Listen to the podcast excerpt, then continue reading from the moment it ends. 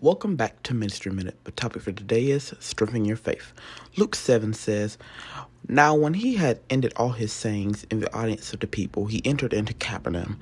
And a certain centurion's servant who was dear unto him was sick and ready to die.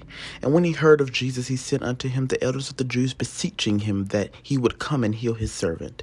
And when they came to Jesus, they besought him instantly, saying that he was worthy for whom he should do this. For he loveth our nation, and he hath built us a synagogue.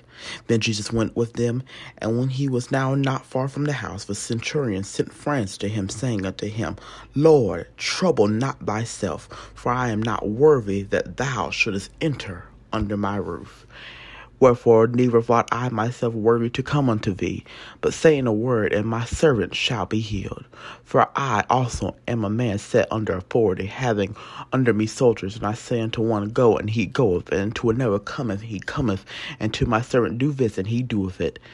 When Jesus heard these things, he marveled at him, and turned him about, and said unto the people that followed him, I say unto you, I have not found so great faith, no, not in Israel. And they that were sent, returning to the house, found the servant whole that had been sick. Mm-mm-mm. Folks, we got to have this kind of faith. We have to humble ourselves. Humble ourselves to know that we can't do it by ourselves. Humble ourselves to know that God is the almighty authority, that He's the almighty power the one that can heal, the one that can set free, the one that can deliver. We we can't go to God with pride. We gotta humble ourselves.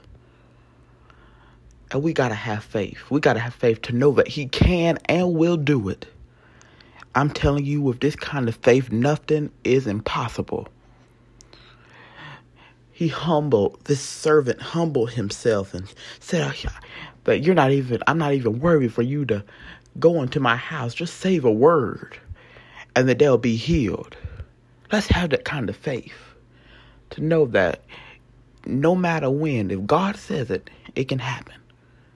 Have faith, trust God, and He'll do it for you.